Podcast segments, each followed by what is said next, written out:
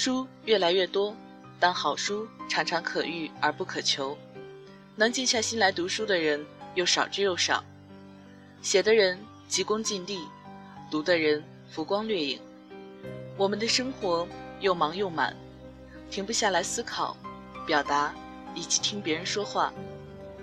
听众朋友，大家好，我是萌新，今天要和大家分享的文字来自柴静《看见》一书中的序言部分，希望你喜欢。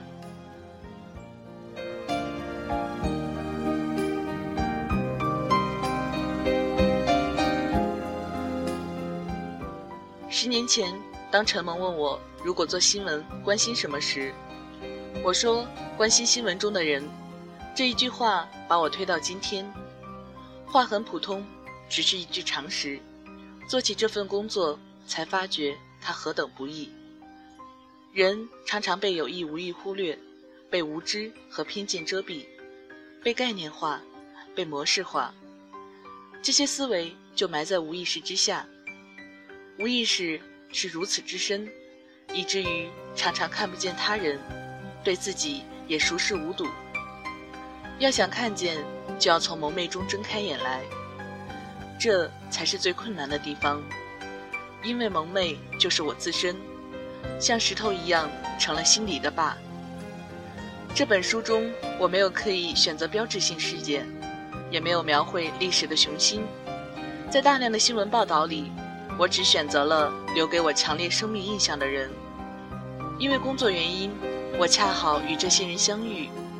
他们是流淌的，从我心腹深处的石坝上漫溢出来，坚硬的成见和模式被一遍遍冲刷，摇摇欲坠，土崩瓦解。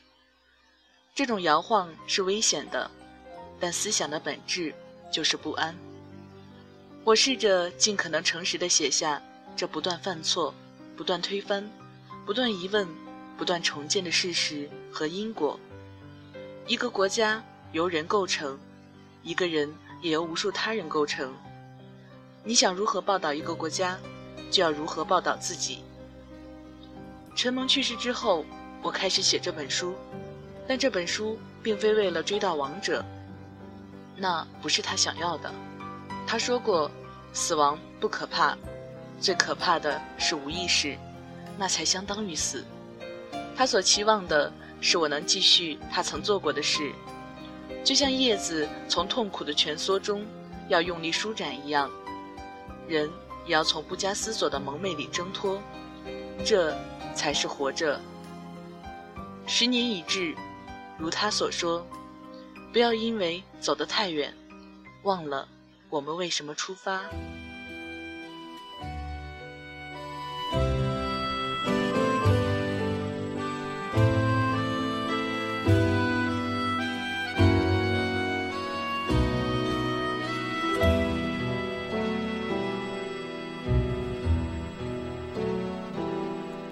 离开。